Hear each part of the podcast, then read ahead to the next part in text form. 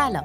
من مرزی صادقی هستم. منم امین اردانی هم. و این اپیزود چهارم کتاب پاده. از آخرین اپیزود تا حالا یک ماه و نیم گذشته. راستش قرار نبود انقدر بین اپیزودامون فاصله بیفته.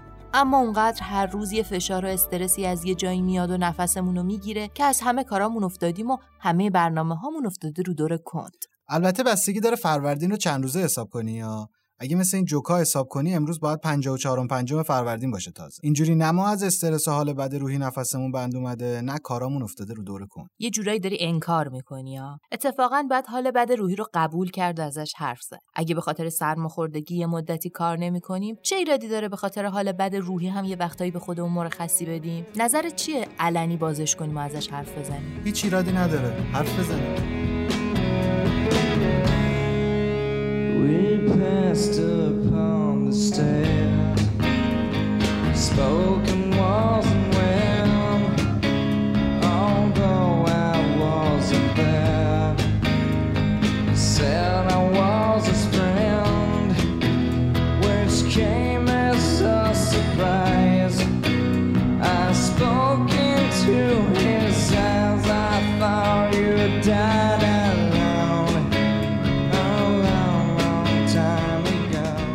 برای همین ما تصمیم گرفتیم توی این اپیزود درباره آثار نویسنده هایی حرف بزنیم که حال روحیشون خوب نبوده یا توی یه بره خاصی از زندگیشون دچار بیماری و اختلال روانی بوده. بیماری یا اختلال؟ یعنی منظورم اینه که ما اینقدر راحت می‌تونیم از این کلمه ها استفاده کنیم؟ راستش رو بخوای نه نمی‌تونیم. من حتی یه جای خوندم که خیلی از چیزهایی که یه زمانی اختلال یا بیماری روانی بودن از نظر علم روانشناسی امروز دیگه فقط تفاوت محسوب میشن. یعنی حتی قرار نیست درمانشون کنن.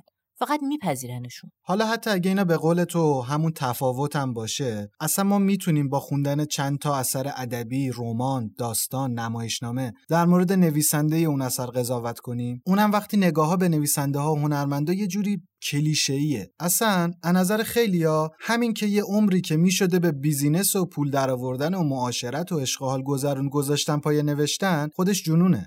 بابا جنون خوبه.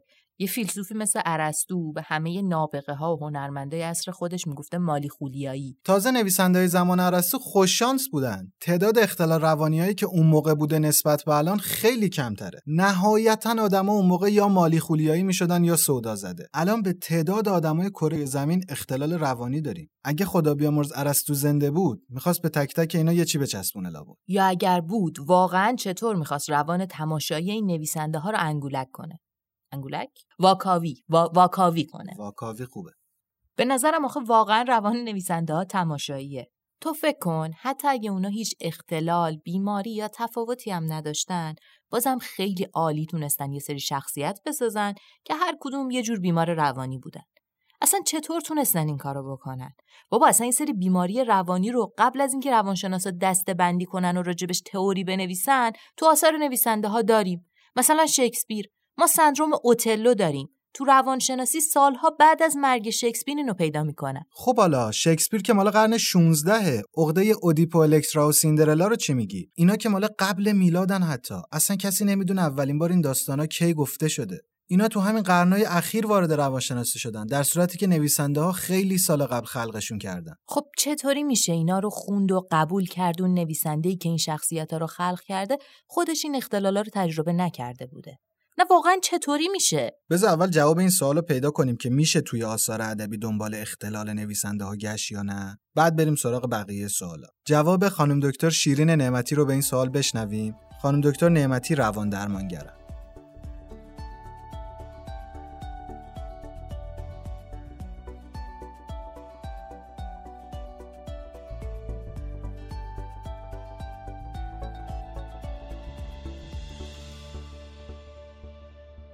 وقتی در مورد این صحبت می کنیم که از روی آثار یک نویسنده میشه به اختلالات روانی پی برد یا نه باید دو تا مطلب خیلی مهم رو در نظر بگیریم. مطلب اول اینه که ما بدون مشاهده دقیق یک فرد مصاحبه بالینی و ارزیابی و آنالیز رفتار و گفتارش به شکل مستقیم اجازه نداریم که به فرد برچسب اختلال روانی رو بزنیم. نکته دوم این هستش که ما در مورد خصلت یا ویژگی رفتاری صحبت می‌کنیم یا در مورد اختلال روانی. این دوتا موضوعات کاملا متفاوتی هستند وقتی در مورد ویژگی رفتاری که ما توی روانشناسی بهش تریت میگیم صحبت می‌کنیم یعنی فرد یک ویژگی داره یک خصلتی داره که تقریبا در همه انسان ها دیده میشه. هر انسانی می‌تونه منحصر به فرد باشه و ویژگی های منحصر به فرد خودش رو هم داشته باشه. و این ویژگی ها می‌تونه مثبت یا منفی باشه می‌تونه پایدار باشه یا ناپایدار باشه. می‌تونه دیگران رو آزار بده می‌تونه خیلی هم ویژگی مثبتی باشه. اما داشتن یک ویژگی دلیل این نمیشه که ما اون اختلال روانی رو داریم. مثلا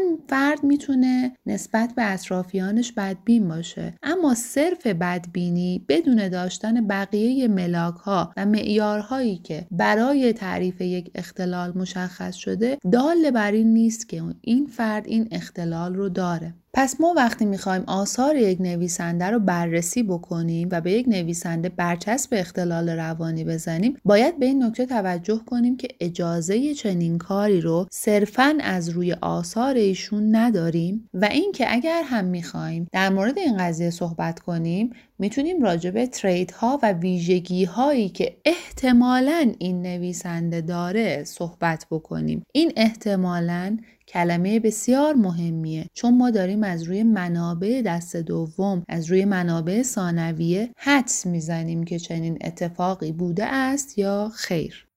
خب یکم تکلیفمون معلوم شد. می‌دونیم که قرار نیست ارسطو بازی در بیاریم. من فکر می‌کنم گاهی کنترل همه بخشای زندگی برای آدم سخت میشه. یکی مثل سیلویا پلا تو عمر کوتاه سی سالش خیلی درگیری داشته. حالا فکر کن اینا با شرایط روانی هم ترکیب بشن. کلا زندگی سخت میشه البته در مورد پلاد احتیاجی نیست تو آثارش دنبال چیزی بگردیم خودش بارها در مورد مسائل روانی صحبت کرد Daddy You do not do, you do not do any more black shoe in which I have lived like a foot for thirty years, poor and white, barely daring to breathe or chew. Daddy, I have had to kill you. You died before I had time, marble heavy, a bag full of God, ghastly statue with one grey toe big as a Frisco seal, and a head in the freakish Atlantic, where it pours bean green over blue in the waters off beautiful Nauset. I used to pray to recover you, ach du, in the German tongue in the Polish town, scraped flat by the roller of wars, wars, wars but the name of the town is common. My Polack friend says there are a dozen or two. So I never could tell where you put your foot, your root. I never could talk to you. The tongue stuck in my jaw. اولین بحران سیلویا توی 8 سالگیش بوده. اون موقع پدرش رو از دست میده. 21 ساله که بود تونست جایزه مسابقه قصه نویسی یه مجله معروف رو ببره و سردبیر مهمان بشه توی نیویورک. تابستون همون سال وقتی به خونشون برمیگرده اولین بار خودکشی می‌کنه که خب البته ناموفق بوده بعد از اون درمان رو شروع می‌کنه ولی الکتروشوک براش فایده ای نداشته سیلویا تلاش می‌کنه که دوباره به زندگیش برگرده. با یه شاعر معروفی به اسم تد هیوز ازدواج می‌کنه. اما این ازدواجم براش کلی چالش جدید می‌سازه. سیلویا دائما دچار شک و دودلی بوده. نمی‌دونسته هیوز دوستش داره یا نه نمی‌دونسته ناشر کتابش رو قبول می‌کنه یا نه نمی‌دونسته نویسنده خوبی هست یا نه. همه اینا باعث میشه که از نظر روحی هی بالا و پایین بره و هی افسردگیش بدتر بشه. رمان حباب شیشه رو میشه یه اتوبیوگرافی از خود سیلویا دونست. اونجا تجربهش رو از رفتن به نیویورک و افسردگی شدید بعد از اون تعریف می‌کنه. سیلویا توی بخشی از کتاب روبرو شدنش با یه دکتر رو تعریف می‌کنه که انتظار داشته نجاتش بده. دکتر گوردون با یک مداد نقره‌ای بازی می‌کرد. مادرت می‌گوید که منقلبی. توی مبل چرمی قارمانند به خودم پیچیدم و از آن سوی یک کیلومتر میز سیقلی در برابر دکتر گوردون قرار گرفتم. دکتر گوردون تحمل کرد. با مدادش روی صفحه سبز رنگ و پهن جوهر خشک کن روی میز تاپ تاپ تاپ ضرب می گرفت. مژه هایش آنقدر بلند و پرپشت بود که به نظر مصنوعی می آمد. انگار دو ردیف نی پلاستیکی سیاه لبه دو استخر سبز شیشه ای را پوشانده بودند. اعضای صورت دکتر گوردون به قدری کامل بود که تقریبا زیبا می نمود. از لحظه ای که قدم به داخل اتاق گذاشتم از اون متنفر شدم. تصور کرده بودم که ما مرد مهربان زشت و با شعوری روبرو می شوم که نگاهی به من می کند و با لحن امیدوار کننده می گوید آهان انگار چیزی را می بیند که من نمی توانم ببینم و بعد من لغتهایی را پیدا می کنم که به او بگویم چقدر وحشت زدم. آنچنان که گویی مرا توی یک گونی سیاه و بی هوا که راهی هم به خارج ندارد فروتر و فروتر می کند و او در صندلیاش فرو می رود و نوک انگشتانش را به هم می چسباند به شکل برج کلیسا و به من می گوید علت اینکه نمی توانم بخوابم چیست و چرا نمی توانم غذا بخورم و چرا هر آنچه مردم می کنند آنقدر به نظرم بیهوده می آید چون که همه دست آخر می میرند و آنگاه قدم به قدم به من کمک می کند تا دوباره به خودم بازگردم. ولی دکتر گوردون اینطور نبود. Mad Girl's Love Song by Sylvia Plath. I shut my eyes and all the world drops dead I lift my lids and all is born again I think I made you up inside my head The stars go waltzing out in blue and red, and arbitrary blackness gallops in. I shut my eyes, and all the world drops dead. از نظر شرایط زندگی و مشکلات روحی سیلویا پلات خیلی شبیه ویرجینیا ولفه البته ولف وقتی خودکشی می‌کنه یه نامه عاشقونه برای همسرش می‌نویسه. اما سیلویا قبل از مرگش از شوهرش جدا شده. سیلویا افسردگی شدید داشته ولی ولف دچار اختلال دو قطبی یا شیدای افسردگی بوده. ولف یه جمله معروف داره. میگه وقتی manic ام می‌نویسم وقتی افسردم edit می‌کنه. چه پرانتز بگم کسایی که دچار این اختلال هستن یه دوره های مانیکن. یعنی شاد و پر انرژی و به اصطلاح شیدان. توی یه دوره هایی هم به شدت افسرده و غمگینن طناز مظفری داستان نویس و برامون از ویرجینیا ولف و کتاب خانم دلوی بیشتر میگه. صداشو بشنویم. آشنایی من با ویرجینیا وولف برمیگرده به دوران نوجوانی 15 16 سالگی. وقتی شیفتگین به ادبیات داستان یک سر و شکل می‌گرفت. هیچ چیزی ازش نخونده بودم تا اینکه همون موقع شنیدم فیلمی ساخته شده به اسم ساعت ها که یکی از شخصیت های اصلیش ویرجینیا وولف با بازی نیکول کیدمن. و چند وقت بعد این فیلم رو دیدم. در واقع فیلم ساعت ها دریچه رو باز کرد برای شناخت ویرجینیا وولف. فیلم با اون شروع تکون دهنده که ویرجینیای عصبی و نگران رو می‌بینیم که داره نامه ای رو برای شوهرش می‌نویسه که در واقع نامه خداحافظیه و بعد اون رو داخل پاکت می‌گذاره و از خونه خارج میشه با اون قدمای تند از یه جاده جنگلی زیبا میگذره و می‌رسه لب رودخونه کمی تردید و بعد جیبهاشو از پاره سنگ پر می‌کنه. اولین قدم ها رو داخل رودخونه می‌گذاره و کم کم کم کم به وسط رودخونه می‌رسه و اون ویرجینیای باریک و بلند بالا کوتاه و کوتاهتر میشه تا اینکه چیزی ازش باقی نمیمونه. یه شروع تکون دهنده از نقطه اوج و پایان زندگی یه نویسنده مشهور که به زندگی خودش پایان میده. در اون فیلم ویرجینیا وولف مشغول نوشتن رمان خانم دلوی بود. و نکته جالب که با داخل پرانتز بگم اینه که در ابتدا اسم رمان ساعت ها بود و در نیمه های نوشتن ویرجینیا وولف اسمش رو تغییر میده به خانم دلوی که بعدها رمان ساعت ها توسط مایکل کانینگهام نوشته میشه و همین فیلم ساعت ها بر اساس اون ساخته میشه. تأثیری که این فیلم روی من گذاشت این بود که نه به سرعت ولی بعدها برم سراغ ویرجینیا وولف و اول از همه رمان خانم دلوی رو بخونم. خب به عنوان یه دانش آموز ادبیات نمایشی یاد گرفتیم یا یاد گرفتم که در مواجهه با یک اثر در واقع جهانی بزرگتر از اونو که شامل شناخت نویسنده یا خالق اثر زیستش زمانش یا به طور کلی تاریخچه اون اثر رو بشناسم. خب چیزهایی که در زندگی ویرجینیا وولف بارزه اینه که اون در سالهای بین دو جنگ جهانی از چهرههای سرشناس محافل ادبی لندن و از مهرهای اصلی انجمن روشنفکری بلومسبری بود. در طول زندگی بارها دچار بیماری روانی دوره‌ای می‌شد و در نهایت در سال 1941 به زندگی خودش پایان داد. تجربه زندگی در دوران دو جنگ جهانی و آسیبهایی که جنگ داشته و از دست دادن تعدادی از دوستانش از دست دادن ناگهانی مادرش در 13 سالگی بعد اون در گذشت خواهر ناتنیش دو سال بعد منجر به اولین حمله از رشته در واقع حمله های عصبی ویرجینیا وولف شد. دومین حمله عصبی اون بعد از مرگ پدرش در سال 1904 بود.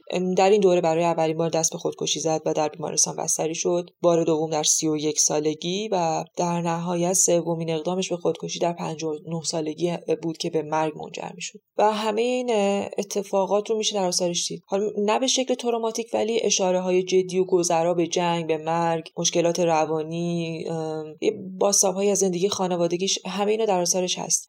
و خب اینطور که زیاد درباره اون گفته شده اینه که ویرجینیا گاهی برای مدت طولانی شاد و سرزنده بوده. طرح رماناشو جلو می برده نقد می نوشت کتاب می خون پیاده روی می کرد همسرشو در کارهای مربوط به انتشارات هوگارس که با هم راه انداخته بودن همراهی می کرد ولی دورهای افسردگی و انزوا باز از راه می رسید دورهای سختی که در واقع با توهم همراه بودن و این رو تو نامه خودکشی به همسرش لئونارد اشاره کرده بهش. من وقتی داشتم رمان خانم دلوی رو میخوندم از همون اول دنبال ویرجینیا ولف بودم. خود ویرجینیا وولف در کاراکتر اصلی رمان یعنی کلاریس دلوی همش می‌خواستم در این کاراکتر رگه های کمرنگ یا پررنگی از اختلالات روانی افسردگی چیزایی از این دست پیدا کنم. ولی به نظرم نویسنده خیلی باهوشتر از این بوده که شخصیتش رو با این ویژگی ها به شکل بارزی توصیف کنه. در ابتدا ما اون رو زنی از طبقه مرفع و الیت جامعه می‌بینیم که زیباست. با تشخص دائم در حال مهمونی دادن انگار از اتفاقاتی که در جهان اطرافش میگذره بیخبره. ولی کم کم می‌بینیم نه اینطور نیست. همه اینها دغدغه خودش هم هست. اون دائم احساس تنهایی می‌کنه یک عشق شکل نگرفته از گذشتهش باقی مونده خودش رو در فاصله با جمع می‌بینه. با دخترش رابطه صمیمانه ای نداره این رابطه صمیمانه با شوهرش هم کم رنگ شده. ولی در کنار همه اینا کلاریس از یه چیز مطمئنه و اون هم اینه که عاشق زندگیه و همین دور همی ها و مهمونی ها و جمع کردن دوستانش به خاطر اهمیت زندگیه. اون در جایی از کتاب به این اشاره می‌کنه که این دوره همی ها روی پیشکش می‌دونه. پیشکش به کی؟ این سوالیه که از خودش می‌پرسه و در خودش در جواب خودش میگه پیشکش به زندگی. اما اون چیزی که من با شناختم از ویرجینیا ولف در کتاب دنبالش میگشتم و همینطور که گفتم از هوش نویسنده میاد در شخصیت های دیگه خودشو نشون میده. کلاریس دوستی داره که دچار بیماری روحیه.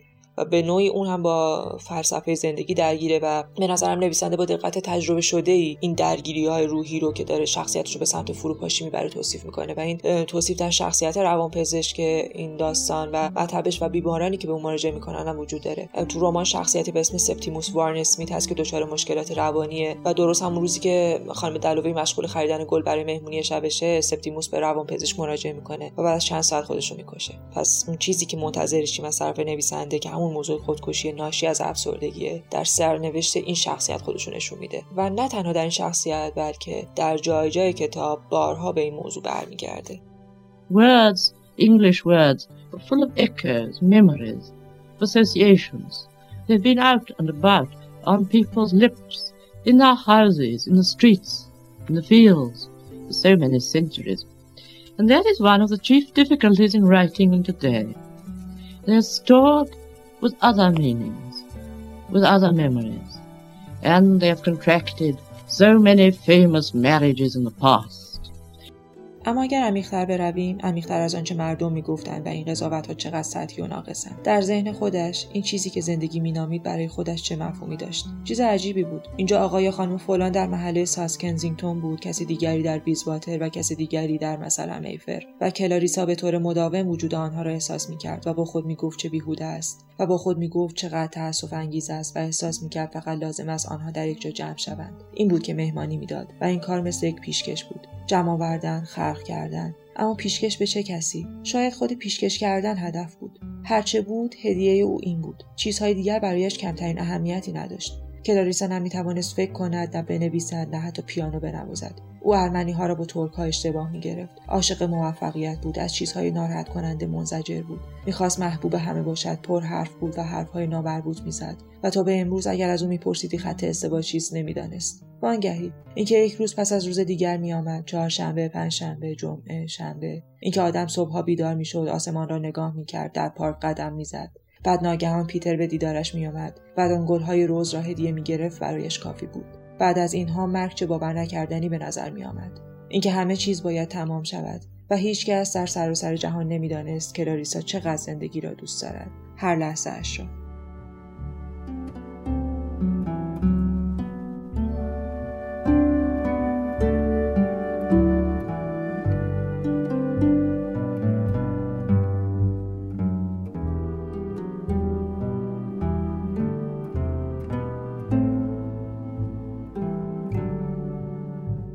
برخلاف پلات و ولف که اختلالشون باعث شد خودشونو بکشن و خیلی زود از عالم ادبیات خدافظی بکنن یکی مثل داستایوفسکی هم بود. داستایوفسکی مشکل صرع لوب تمپورال داشت. اما اومد از بیماریش برای بیشتر نوشتن استفاده کرد. البته ثابت شده که این نوع صرع باعث میشه که آدما زیاده گو و زیاده نویس بشن. اتفاقا داستایوفسکی از اون نویسنده هاست که تو بیشتر آثارش مخصوصا برادران کارامازوف ابله و جنایت و مکافات اومده به مسائل عمیق انسانی پرداخته. خیلی دقیق و ریز و جزئی نگر بخش پنهان وجود شخصیتاشو نشون میده. یه جوری که خود شخصیتاش از اینکه یهو یه بخشی از وجودشون معلوم میشه تعجب می‌کنه. نیچه درباره داستایوفسکی گفته داستایوفسکی تنها روانشناسی است که واقعا از او چیزی آموختم. همینقدر که او را شناختم این خود یکی از موفقیت های بزرگ زندگی من بوده است.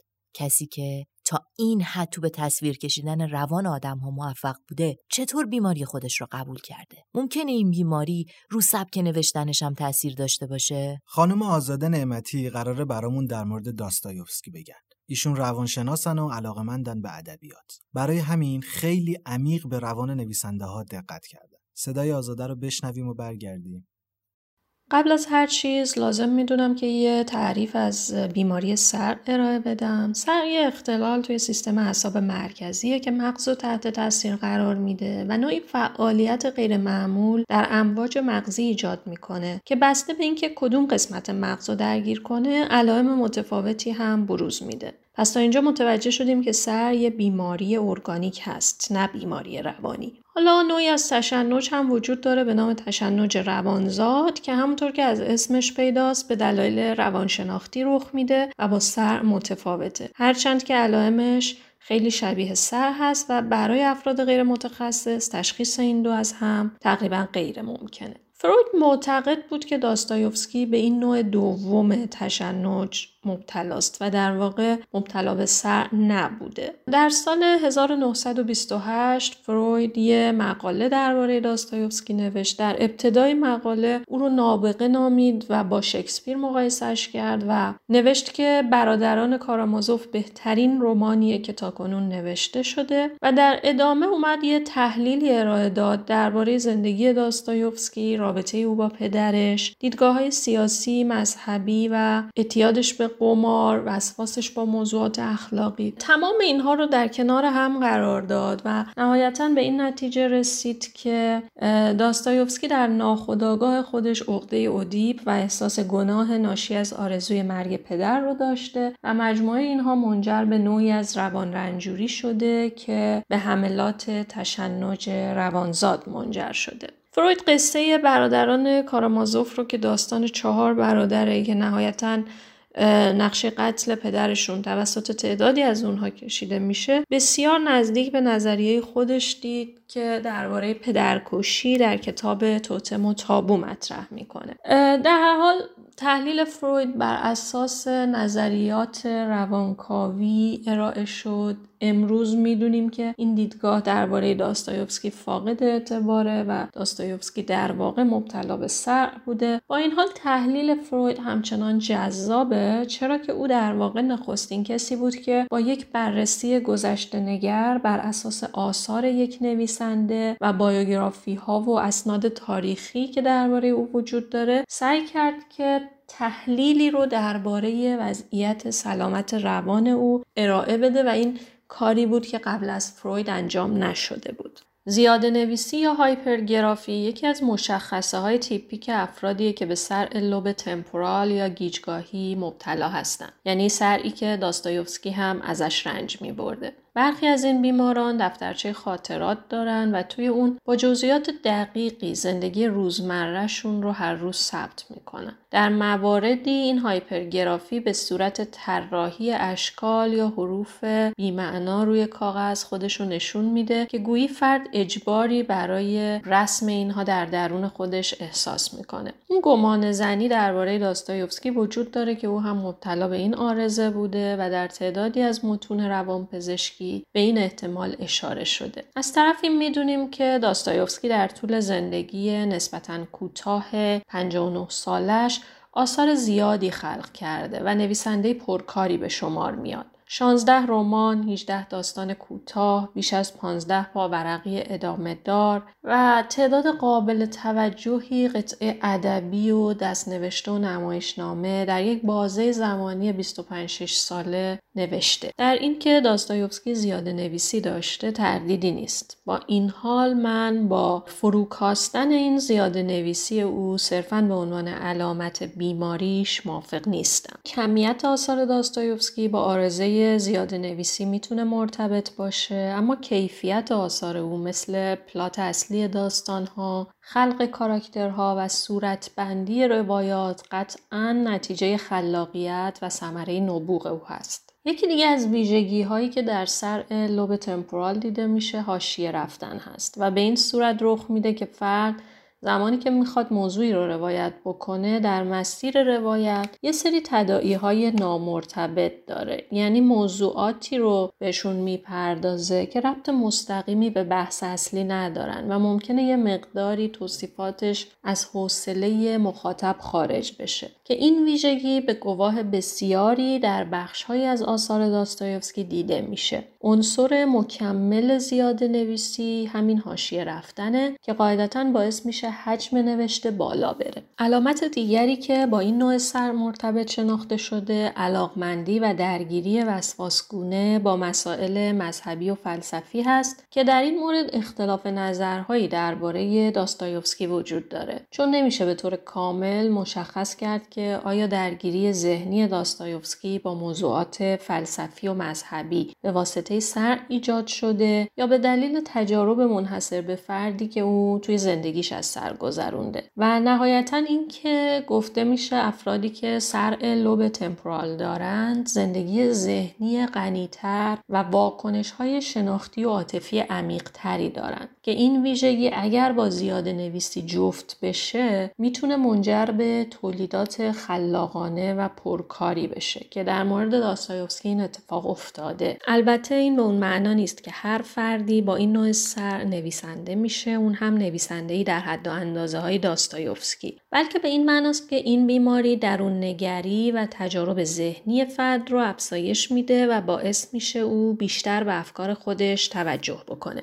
علاقمندان به آثار داستایوفسکی رو بیش از این منتظر نمی‌گذارم و به شش کاراکتر داستایوفسکی که مبتلا به سر هستن اشاره می‌کنم مورین و اوردینوف در کتاب زن صاحب خانه نلی در توهین و تحقیر شدگان میشکین در ابله کیریلوف در تسخیر شدگان و اسمردیاکوف در برادران کارامازوف به طور واضح به سر مبتلا هستند. نکته جالب درباره این شخصیت ها اینه که سر اونها کاملا در خدمت روایت قرار می‌گیره. داستایوفسکی سعی نکرده که تیپ خاصی رو مدام تکرار بکنه بلکه این شخصیت ها کاملا منحصر به فرد و بعضی اوقات حتی متضاد هستند و تنها نقطه مشترکشون داشتن سره. مثلا میشکین در رمان ابله یه انسان ساده، درستکار و عاشق پیش است که از دید جامعه اندکی هم احمق و عجیب و غریب به نظر میاد. از سوی شخصیت اسمردیاکوف یه فرد شرور و در این حال زبله که یه جایی از داستان برادران کارامازوف سعی می‌کنه با جعل کردن حمله سر زن دیگران رو نسبت به قاتل بودن خودش از بین ببره.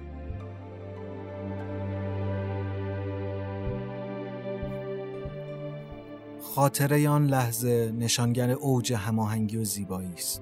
در آن لحظه احساس تناسب و صلح و کمال و خلصه پرستشوار در وجودم بیدار می شود که قابل وصف و تصور نیست. می توان گفت متعالی ترین مفهوم زندگی است. این توضیحات مبهم به نظرش بسیار قابل فهم آمد گرچه هنوز خیلی سست به نظر می رسید تردیدی نداشت که این حالت واقعا همان زیبایی و پرستش و والاترین حس زندگی است نمی توانست بپذیرد که در این رابطه جای شک و تردید وجود داشته باشد. اگر بخواهیم این لحظات را در چند کلمه خلاصه کنیم می توان گفت چیزی جز فشار فوقالعاده وجدان خیش نمی تواند باشد. خداگاهی مستقیم و بیواسطه از خیشتن خیش. اگر در همان لحظه یعنی آخرین لحظه آگاهی قبل از حمله سر فرصت میافت که با خود به وضوح و آگاهانه حرف بزند مسلما می گفت بله انسان برای رسیدن به این لحظه حاضر است تمام زندگیش را بدهد.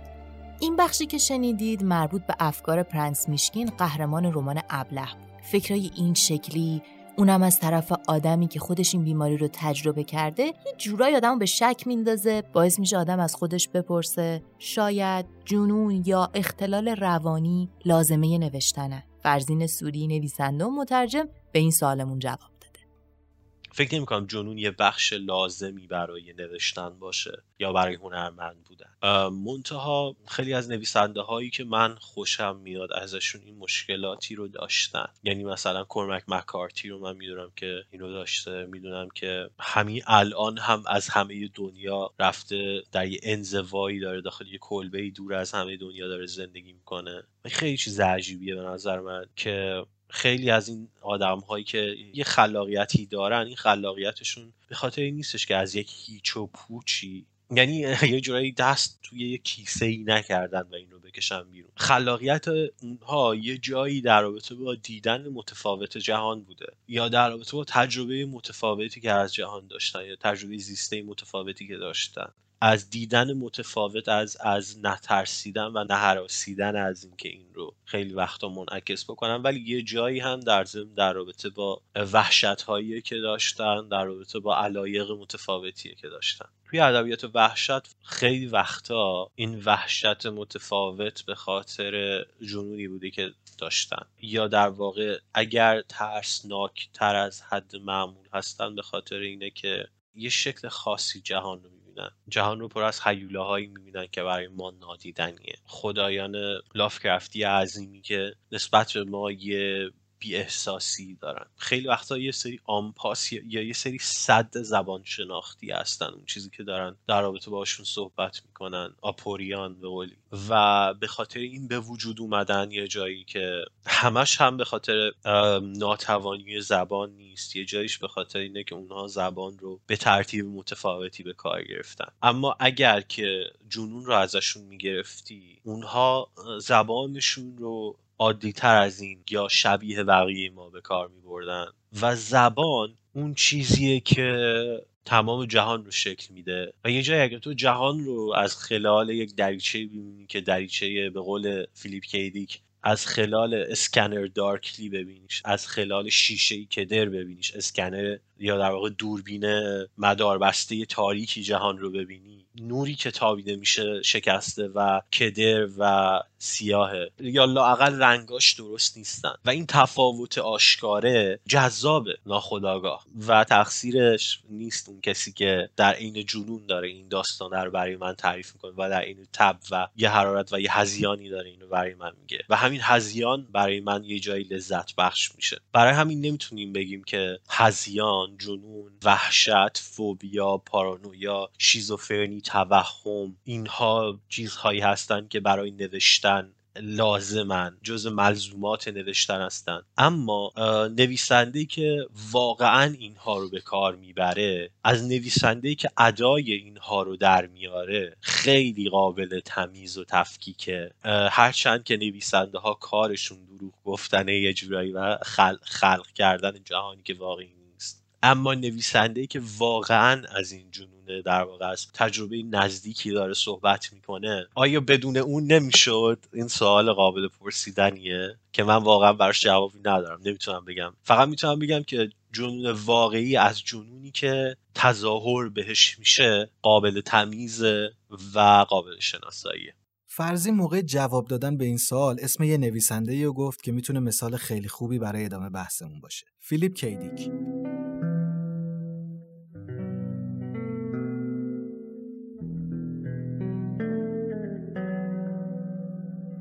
فیلیپ کیدیک نویسنده که به خاطر نبوغش توی نوشتن داستانهای علمی تخیلی معروف شده. هرچند که بیشتر این معروفیتش رو بعد از مرگ زود هنگامش به دست آورده. دنیایی که فیلیپ ساخته توی یک کلمه جنون آمیزه. از فرزین خواستیم که بیشتر در مورد نویسنده محبوبش بهمون بگه. یکی از تاسفایی که من می‌خورم همیشه اینه که فیلیپ کیدیک هرگز موفقیت ادبیات خودش رو ندید بچشم تمام زندگیش دوست داشتش که جدی گرفته بشه. دوست داشتش که به عنوان یه نویسنده جریان اصلی هم شناخته بشه نه فقط به عنوان نویسنده علمی تخیلی شناخته بشه. 1982 وقتی که با سکته مغزی میمیره چهار ماه بعدش بوده که بلید رانر برای اولی بار اکران میشه. به نظرم البته یه خبری یه, یه،, یه حرفی هست که می‌زنن یه حکایتی هستش که میگن که فیلیپ کری اواخر عمرش میره سر صحنه بلید رانر ریدی اسکات رو می‌بینه فیلم رو می‌بینه جلوه های ویژر می‌بینه و یه گرگه ای می‌کنه نمی‌دونم چقدر این واقعیت داره این قضیه. یا یه جورایی بغض می‌کنه. از اینکه بالاخره یه نفری داره این کاری که داره زحمتی که اون کشیده رو داره تحویل می‌گیره 34 تا کتاب نوشته و به معنی واقعی کلمه اونطوری که باید نویسنده ای نبود که توی دوره زندگیش جدی گرفته بشه. به خاطر اینکه تم اکثر داستانهاش هم خیلی شبیه هم دیگن و اکثرا در رابطه با آدم مریضی هستن که دچار اسکیزوفرنی هستن دچار بیماری های مختلف روانی دچار اوتیسم هستن دچار نارسیسیستیک پرسونالیتی دیسوردرن دچار دو قطبی هستن. اختلالات این شکلی پارانویا به شدت دارن. نویسنده متفاوتیه از این نظر. و نویسنده که خیلی چطور بگم وارد فرهنگ عامه شد به خاطر اینکه داستاناش یه همچین طعم جنون آمیزی داشتن به خاطر اینکه از یه منظر متفاوت و جنون آمیزی نگاه می‌کردن. مرد قلعه رفید من های کسل به قولی سریالش هم الان اومده. بلید رانر پیچک حتی اسکنر دارکلی فیلم های خیلی زیادی از روی کتاباش ساخته شدن. بعد از مرگش همین اتفاق افتاد. بعد از مرگش خیلی جدی تر گرفته شد به عنوان یه نویسنده موج نوع ادبیات علمی تخیلی که دنیا رو دنیای علمی تخیلی رو یه جورایی به همراه هم دوران های خودش مثل لگوین و آدم های شبیه خودش. یه مقداری هل داد به سمت جلو از حالت کلاسیک به سمت خیلی خلاقانه تری فرستاد و همیشه هم از داستان های علمی تخیلی که عشق در فضا و کابوی فضایی باشن بدش میومد و میگفتش که علمی تخیلی به نظر من یه موقعیت ویژه‌ای به من میده برای نوشتن در رابطه با اون چیزی که فکر می‌کنم مهمه. و اون چیزی که فکر می‌کرد مهمه هم یه جورایی خیلی متفاوت بود. یعنی دقدقه هایی که داشت می‌تونیم توش متوجه بشین که یه ربطی به پارانویای فیلیپ کیدیک داره. شاید بدونید که فیلم معروف بلید رانر بر اساس یه رمان از فیلیپ کیدیک ساخته شده. اسم اون کتابه هست آیا اندرویدها خواب گوسفند برقی می‌بینند؟ که خب تو فارسی هم با اسم آیا آدم مصنوعی ها خواب گوسفند برقی می‌بینند ترجمه شده. کتاب ساکن برج بلند هم رمان تاثیرگذاریه که ازش یه سریال ساختن. کتاب مرز باریک واقعیت و تخیله. یعنی محال شما بخونیدش و تحت تاثیر قرار نگیرید. فرزینم درباره چند تا از کتابای کیدیک از جمله کتاب مورد علاقه خودشو جهان داستانی این نویسند و نزدیکی اونا به تجربه های شخصیش برامون حرف زده. داستان مورد علاقه من از فیلیپ کیدیک زمان پرش مریخیه و هر وقت که می‌خوام داستان رو برای کسی تعریف کنم خیلی سخته. چون خیلی پلات پیچیده ای داره. منتها اینجوری بهتون بگم که چه چیزی باعث میشه که من خیلی داستان رو دوست داشته باشم. هر وقت این قضیه رو تعریف می‌کنم برای هر کسی بلا فاصله علاقه من میشه که داستان رو بخون چهار تا شخصیت توی داستان وجود داره که یکیشون مبتلا به اسکیزوفرنی حاده. یکیشون اوتیست اوتیستیکه و این اوتیسمش اوتیسم ارتباطیه. یعنی در واقع از اون مدل آدم که نمی‌تونن با افراد ارتباط بگیرن ولی با اشیا خیلی راحت ترن یکی از character ها دچار پارانویای شدیده. و یکیشون دچار یه, یه مدلی از مانیا یه مدلی از جنون مانی که کاملا رفتارهاش به این چهار تا شخصیت یه شب یه جایی کنار هم یه جمع میان. به دلایلی و این نویسنده فیلیپ کی دیک اون شب و چهار بار تعریف می‌کنه هر دفعه از دید یکی از اینها. و خیلی شاهکاره. یعنی یه اتفاق بی‌نظیریه. مثلا اونی که اوتیستیکه character های دورورش و آدم ها رو با یه سری دندون خیلی اضافه و چهرههایی که کاملا محو می‌بینه و اصلا آدم ها رو به صورت یه سری شیء نوک تیز می‌بینه که برنده هستن. اونی که اسکیزوفرنیکه کنار آدم یه سری سر اضافه انگار می‌بینه. یه سری دیالوگ پرت میشنوه که اصلا وجود نداره. یه سری توهم بصری می‌بینه که هرگز اتفاق نیفتاده. اونی که دچار پارانویای شدیده اصلا همین رو یه مقداری تیره تر میشنوه با یه حالت شک و شبهه میشنوه یه مقداری انگار که بیاعتمادی بیشتری داره به اتفاقی که داره اون شب میفته اونی که مانیا داره یه مقدار همه چی روشنتر می‌بینه و یه سری کارهایی می‌کنه که آدم عادی و یه سری خطرهایی می‌کنه یه جوری که آدم عادی ازش برنمیاد این یه چیزیه که در رابطه با فیلیپ کیدیک من خیلی دوست دارم. تقریبا تمام داستانهایی که نوشته شخصیت هایی دارن که به یه ترتیبی با بیماری روانی درگیر هستن. اکثرا اسکیزوفرنیکن اکثرا حالا به جز شیزوفرنی مثلا پارانویا دارن. یه مدلی از در واقع تفاوت دیدن جهان رو نشون میدن. همونطور که خودش هم تمام زندگیش با این قضیه درگیر بوده با پارانویا و شیزوفرنی درگیر بوده و همینطور با مواد مخدر توهمزا و خیلی وقتا تجربیات خودش رو داخل داستان ها منعکس می‌کنه به این ترتیب. و به طور مثال در بلید رانر در رابطه با پارانویای خودش این که اگر فرض بکنید جهان پر از یه سری آدم ماشینی بود که این آدم ماشینی یا قابل تمیز از انسان نبودن برای این تر در واقع طراحی شده بودن که انسان رو تقلید بکنن چقدر کار تشخیصشون سخت بود. و به خاطر اونها بلید رانر ها وجود دارن که کارشون شغلشون مثل در واقع دکارد اینه که برن و اندروید شکار بکنن. چیزی که در رابطه با خیلی از نویسنده هایی که دوچار جنون هستن خیلی واضحه و توی آثارشون به چشم میاد. تنیده شدن این قضیه با در واقع حال خط داستانیه با جوریه که جهان رو توصیف می‌کنن فیلیپ کیدیک جهانی که توصیف می‌کنه معمولا جهانیه که پر از زد و بند و پر از توته است. یه وقتای جهانی که توصیف می‌کنه یه خورده حقیقت مدفون شده زیر حقایقه مثل یه ماتریکسیه که زیر خودش یه واقعیتی رو پوشونده مثل داستان ماتریکسیه.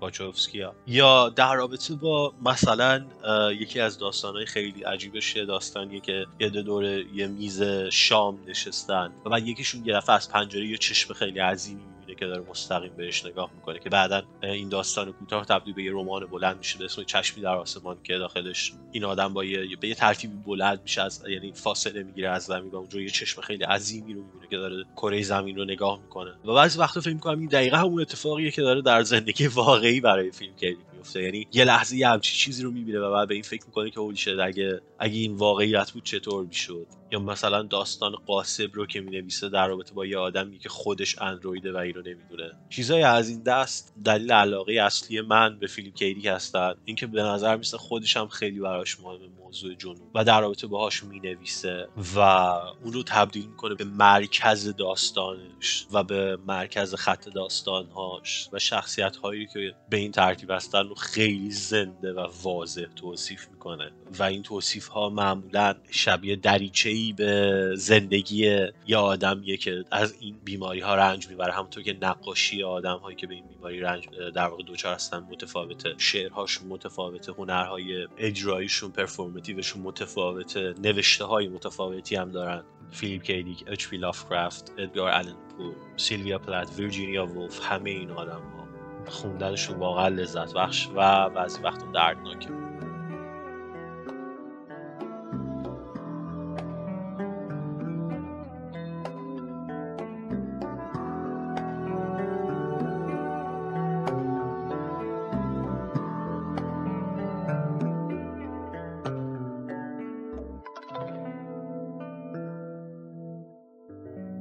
فرزین در مورد فرق نگاه هنرمندا گفت و تأثیری که ممکنه مشکلات روحیشون توی تولید آثارشون بذارن. اینکه هنرمندا این مسئله رو تبدیل به هنر می‌کنن میارنش تو دل اثرشون یه چیز متفاوتی می‌سازن مثل همین فضایی که فیلیپ کیدیک خلق کرده و جهانی که توی داستانش به وجود آورده. اما این فضاها بعضی وقتا خیلی واقعی حتی شاید بشه گفت یه جور واقعیت اقراق شدن. چیزی که خواننده رو اذیت می‌کنه توصیفای خیلی ملموس و جزئی که نویسنده تو کتاباش استفاده کرده. درست شبیه اون چیزی که تو نمایشنامه سایکوسیس 448 دقیقه نوشته سارا کین اتفاق میفته. با خوندن این نمایشنامه میشه فهمید که نویسنده چیزهایی رو می‌بینه که شاید آدم عادی که همون مشکل رو داره چندان بهش دقت نمی‌کنه. کاملا باید موافقم. نگاه دقیق نویسنده حتی وقتی داره این چی رنج می‌بره به دور و اطرافشه. گاهی این نگاه انتقادی میشه. یعنی کلا میاد یه سری چیزها رو زیر سوال می‌بره. سارا کین تو 28 سالگی خودکشی کرده. قبل از اون به خاطر دوره های افسردگی شدیدش تو بیمارستان روانی بستری بوده. همین موضوع باعث میشه سارا کین به شرایط و وضعیت بیماری شبیه خودش توی بیمارستان بیشتر دقت کنه. از دوست خوبمون آرمان خواستیم دربارش برامون صحبت کنه. آرمان نیسی نویسنده، مترجم و کتابخونه حرفه‌ایه. با هم به صحبتاش گوش بدیم. شاید بهتر باشه قبل اینکه راجع به نمایشنامه سایکوسیس 4 و 48 دقیقه حرف بزنم ببینیم ساراکین نویسندهش در چه دوره‌ای و همزمان با چه جریان هنری در صحنه نمایش بریتانیا نویسندگی می‌کرده توی اوایل دهه 90 یه جریانی در هنرهای نمایشی بریتانیا راه میفته که میشه اسمش رو به تئاتر گستاخی برگردون توی این جریان نمایشنامه نویسا تماشاگر رو وا میدارن که از نزدیک و بلاواسطه با موضوع نمایش درگیر بشن. اونها از مواد و مصالحی بعضا زننده شوکه کننده و مناقشه برانگیز بر روی صحنه استفاده می‌کردن. و عملا خط قرمزهای جامعه رو زیر پا میگذاشتن. خب ساراکین هم در اوایل دهه 90 از کالج پا به صحنه تئاتر بریتانیا می‌ذاره. و در واقع به یکی از مهمترین نویسنده های این جریان تبدیل میشه. با همون حساسیت ها و ریزبینی ها میل به شکستن قواعد معمول تئاتر و جستجوی زبان نمایشی جدید و البته همون موضوعات شوکه کننده که جزو ویژگی های این جریان نمایشی بوده. توی این نمایشنامه دختری رو داریم که در یه آسایشگاه بیمارای روانی بستری شده و در اینجا با انبوهی از تگویی های او راجع به ترس ها اندوها، اعتراضات و تعملات مشوشش روبرو هستیم. و سرانجام در آخر نمایشنامه هم خودکشی می‌کنه. ما می‌دونیم که سارا کین هم کمی بعد از انتشار این نمایشنامه مثل شخصیت اصلیش توی یه آسایشگاه بیماران روانی خودکشی می‌کنه. برای همین خیلی راحته و البته وسوسه برانگیزه که بیایم راجع به کتاب بگیم که شخصیت اولش خود ساراکین هستش و در اینجا با روایت نعل به نعل تجربه نویسنده روبرو هستیم. اما در واقع ساراکین با هوشمندی بسیار خودش رو از روایت کردن تجربه زیستش و دلایل دم دستی که اونو به سمت افسردگی و بستری شدن در آسایشگاه روانی برده جدا می‌کنه و افق دید وسیعتری رو در برابرمون باز می‌کنه. ساراکین اینجا یه گزارشگر نیست بلکه مفسر این تجربه هستش. کین همین نگاه از بیرون و عمیق رو به آسایشگاه روانی هم داره و تقیانی تمام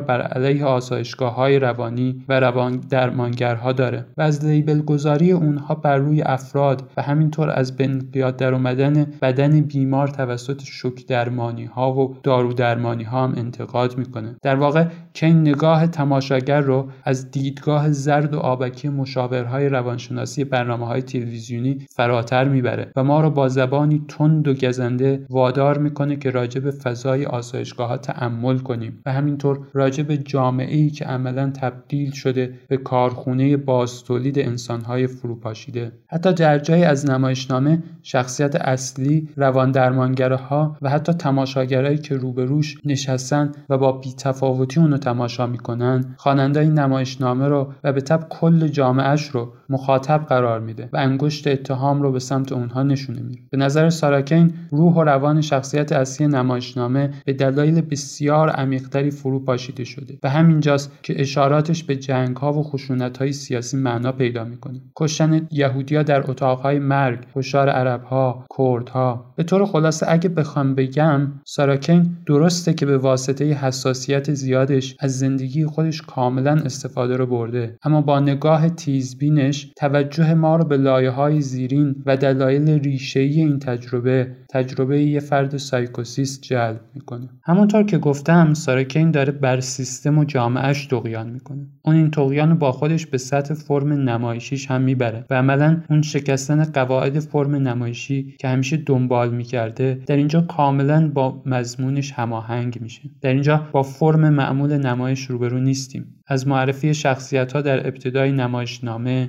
توصیف صحنه، توصیف حرکات شخصیت ها، اوج و فرود داستانی و گرگوشایی خبری نیست بلکه با متنی به ظاهر بداهه و آشفته و ساخته شده از تکه های از مونولوگ، دیالوگ، شعر، اعداد و عبارتهای ادبی و های پزشکی روبرو هستیم که انگار به صورت تصادفی به هم چسبونده شده. خود راوی روایتش رو اینطور توصیف می‌کنه. ذهن من توی هجوم همین تکه پاره های مثله شده در هم و برهمه.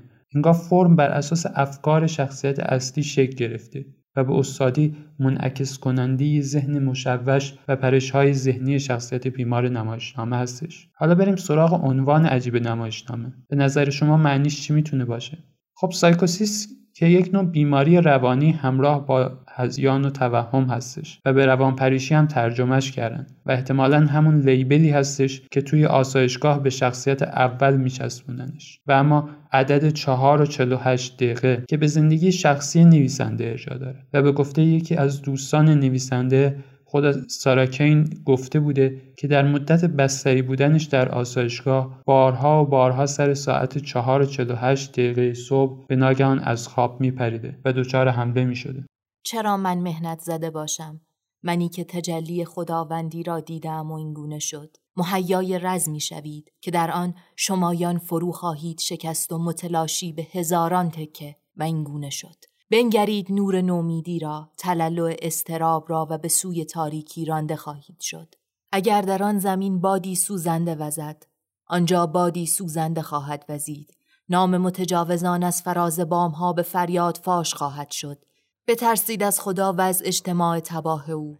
دوملی بر پوستم جوش و خروشی در قلبم. رو اندازی از سوسک ها که میرقصیم بران در این حکومت نظامی شریر و شیطانی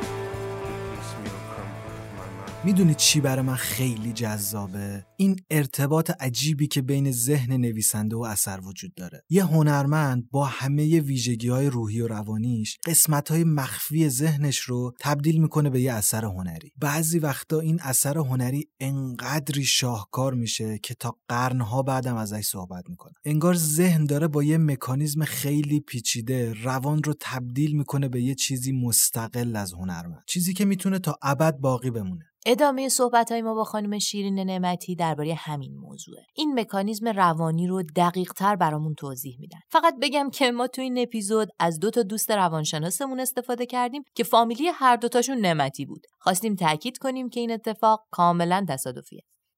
آقای فروید در مورد موضوعی صحبت می‌کنه به نام مکانیزم دفاع روانی تسعید یا والایش. خب اول ببینیم اصلا مکانیزم دفاع روانی چیست که تسعید یا والایش چه باشد. مکانیزم دفاع روانی به زبون ساده در مورد اینه که ما مجبوریم گاهی از خودمون و ذهن هوشیارمون محافظت کنیم. در برابر استراب، رنجش، درد، خشم، اندوه، سرخوردگی و تنش و در واقع اینجوری با شرایط پیرامونی و محیطی خودمون بیشتر سازگار بشیم. گاهی هم لازمه که بعضی جنبه های منفی روانی خودمون رو درون خودمون زندانی بکنیم. اینجاش خیلی جالبه. انگار ما مجبوریم یه سری چیزها که از نظر روانی منفیان درون خودمون نگه داریم. ما به این موضوع میگیم مکانیزم ناهوشیار تسعید انگار آرزوهای ناکام خودمون رو از طریق فعالیت هایی که از نظر اجتماعی پذیرفته شده و مقبوله حل می‌کنیم. فروید چی میگه؟ میگه هنر موسیقی رقص شاعری ادبیات تحقیقات علمی و خیلی فعالیت های خلاقانه دیگه. در واقع برای کاتالیزه کردن انرژی های مختلفه در جهت رفتارهای سازنده. بذارید مثال بزنیم. مثلا افرادی که خیلی پرخاشگرن ممکنه که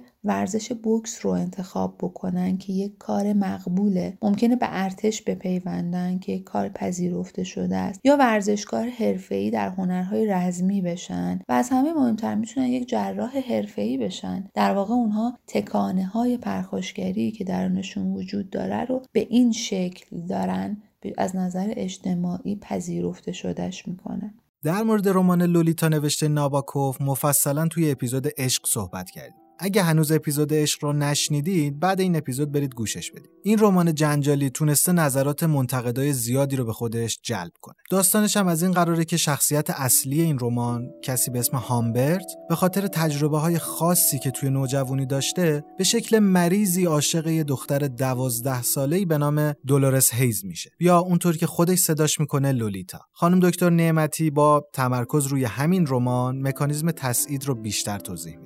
اگر بخوایم توی آثار هنری مثال بزنیم می‌تونیم از رمان لولیتا نام ببریم که آقای ناباکوف اون رو نوشته. احتمالا نویسنده داره تکانه های جنسی و ناپسند خودش رو در فرایند تسعید در قالب یک اثر هنری نشون میده. چرا که ناباکوف توی داستان لولیتا یک قصه بسیار نامتعارف رو برای ما تعریف می‌کنه. قصه از زبان یک راوی غیر قابل اعتماد تعریف میشه یک استاد ادبیات روان پریش و پدوفیل که یک عشق بیمارگون به دختر دوازده ساله ای داره به نام لولیتا. و چون پدر خاندش میشه باش وارد رابطه عاشقانه میشه و بعد از مرگ مادر لولیتا باهاش یک سفر طولانی رو آغاز می‌کنه. ما توی این قصه می‌تونیم به فرایندی به نام تسعید نگاه کنیم که نویسنده چطور تکانه های جنسی خودش رو احتمالا در قالب یک اثر هنری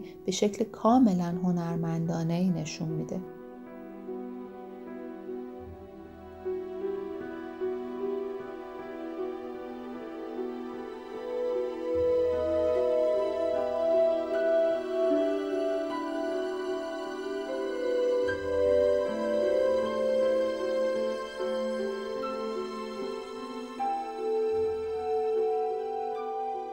را خوب می دانستم که عاشق لولیتا شدم و این عشق جاودانه است. اما این را هم می دانستم که او برای همیشه لولیتا نخواهد ماند. اول ژانویه 13 ساله می شد. دو یا سه سال دیگر دختری جوان می شد و سپس دختری دانشگاهی که این دیگر کابوس کابوس ها بود. واژه جاودانه فقط به احساس خود من برمیگشت. به لولیتای جاودانه که در خونم جاری بود. شاید یکی از چیزهایی که بتونیم قطعی بگیم اینه که ما از رنج این آدما بیخبریم. اینکه چطور این مشکلات باعث پیشرفت یا پسرفت این آدما توی دنیای ذهنی خودشون شده. چه اختلالی که روانشناسی اسمی براش داشته باشه چه رفتاری که اصلا نشه اسم اختلال رو روش گذاشت. اما خوندن کتاباشون خیلی لذت بخشه. ما خواننده هایی که وقتی اثر نوشته می شده اصلا وجود نداشتیم وقتی کتاباشون رو می‌خونیم از شدت هیجان با خودمون میگیم عجب شاهکاری بود. یادم اولین جلد از رمان در جستجوی زمان از دست رفته مارسل پروست یه دیباچه درست حسابی داره در مورد بیماری مارسل پروست و اینکه چجوری باهاش کنار اومده. جوانی ماکیا منتقد ایتالیایی که این دیباچه رو نوشته معتقده که پروست تونسته بیماریش رو به یه بخشی از زندگی هنریش وارد کنه. پروست خونه و اتاق کارش رو به کلینیکی تبدیل کرده بود که توی اون خودش به عنوان بیمار مشغول کار نوشتن بود. اینم بالاخره یه هنریه ها اینکه همزمان قبول کنی بیماری و بیماری تو رو به کجا میرسونه در کنارش بتونی لحظه های شاهکار خلق کنی نتیجه این لحظه ها هم امروز تو کتابخونه های ماست. رمان ابله، خانم دلووی، مجموع اشعار درخشان سیلویا پلات و خیلی از کتاب ها که با اطمینان میشه بهشون گفت شاهکار مطلق. وقتی وایسیم جلوی قفسه کتابخونه هامون و اسم نویسنده ها رو از رو کتابا بخونیم شاید همزمان این سوال به ذهنمون بیاد که اگه این آدما و هنرمندا می‌رفتن پیش تراپیست همونطور که خیلی از ما میریم و از درگیری های عمیق و مشکلاتمون حرف می‌زنیم چی می‌شد؟ به نظرتون اون موقع شاهکارهای ادبی کتابخونهمون کمتر می‌شد؟ این سوال چالشی رو از فرزین پرسیدیم؟ به نظرمون جوابش خیلی جالبه. بیشتر به جواب فرزین فکر کنیم. بعضی وقتا به این فکر می‌کنم که اگر جنون رو مثلا از نویسنده هایی مثل اچ پی لافکرافت که نویسنده بسیار متفاوتیه یکی از مهمترین نویسنده های جریان ادبیات مدرنیسته که ادبیات وحشت رو از حالت گوتیک به حالت پست و ساختارگرایانه میاره و اصلا ادبیات وحشت به ترتیبی که ما می‌شناسیم رو امروز به وجود میاره. نویسنده هایی مثل ویرجینیا وولف که یکی از مهمترین نویسنده های زبان انگلیسیه که به قول خودش شوخی که می‌کنه این که من دچار مانی مانیک دپرشنم موقعی که مانیکم می‌نویسم موقعی که دپرسم ویرایش می‌کنم. یه روز تصمیم می‌گیره که سنگ بریزه توی جیب خودش و بپره توی آب و برای همسرش می‌نویسه که عزیزم من دیگه نمی‌تونم واقعا زندگی رو تحمل کنم عشق می‌خوام و خداحافظ. یه همچین چیزی یه همچین آدمایی یا مثلا همینگوی که الان ما می‌دونیم که به خاطر بیماری ژنتیکی که خودش و پدرش هر دو دوچارش بودن که مربوط به سنتز یا در واقع متابولیسم یون آهن بود در نهایت هر دو خودکشی می‌کنن. اگر هر کدوم از این آدم ها این رو ازشون بگیریم این جنون رو ازشون بگیریم. اگر سیلویا پلات و مثلا ببریم بشونیم روی کاناپه تراپیست و بهش بگیم که آی تراپیست این آدمو حالشو خوب کن. اگر فیلیپ کی دیک دچار شیزوفرنی نباشه دچار پارانویا نباشه یه لحظه ای به وجود میاد. یه دوراهی هست که این آدما که اکثرا جوون مرگ شدن خودکشی کردن و زندگی خیلی سختی داشتن مثل اشپی که بر سر گرسنگی عملا میمیره یا فیلیپ کیدی که بیشتر زندگیشو آواره بوده. یا هر کدوم از اینها که از دپرشن فلج کننده رنج میبردن. چطور آدم هایی می‌شدن که سالم بودن و زندگی خوبی ممکن بود بتونن داشته باشن. ولی در این هنر که برای ما خلق کردن رو شاید هرگز نمی داشتیم و گاهی فکر می‌کنم که این همه اینها در کنار هم شبیه یه مناسکیه. شبیه مناسک قربانی دادن به درگاه خدای مجنونیه. شبیه مناسک آتیس آدونیس اوسایرس دایونیسیوس این الهه های مجنون شراب و خون و خشونت و اینجور چیزها که الهه های گیاهی که بهترین و زیباترین و هنرمندترین جوونا رو توی جوامع مدیترانه ای کلا تا خاورمیانه. اینا رو میبردن به درگاه این خدایان قربانی کردن تا ازش نعمت تحصیل بکنن. حالا ما در همون وضعیت صرفا از این آدم ها هنرشون رو تحصیل می‌کنیم و به دست میاریم. چیزی که من رو بعضی وقتا به فکر میندازه اینه که چقدر این جوان مردان است و چقدر منصفانه است که البته می‌دونم که ما بهش میگیم تفاوت خیلی وقت به اینها در حالت خفیفترش میگیم تفاوت و میگیم همین تفاوت هاست که این چیزهای جذاب رو به وجود میاره. ولی یه جایی تا کجا میشه به این اجازه داد به پیش بریم؟ آیا این نویسنده اگه حالشون خوب بود و می‌تونستن زندگی سالمی داشته باشن بهتر نبود و در ازاش این هنر رو دیگه نمیداشتیم؟ به نظرم تاخت زدن عجیبیه و ترسناکی یه مقداری اما اگر که فیلیپ کی دیک دچار این پارانویای شدیدش نبود هرگز بلید رانر رو نمی‌تونستیم الان داشته باشیم یا بلید رانر کاملا متفاوت از این بود این اپیزود کتاب پاد بعد از حرفای ما تموم نمیشه. قراره خانم نعمتی درباره قضاوت نکردن آدمها بر اساس اختلال روانی و بیماریشون حرف بزنه. لطفا ما رو تو شبکه های اجتماعی دنبال کنید. اونجا قراره به زودی با همکاری انتشارات بیدگل که کتاب سایکوسیس 448 دقیقه رو منتشر کرده و اسم اپیزود ما هم هست، یه مسابقه جذاب برگزار کنیم.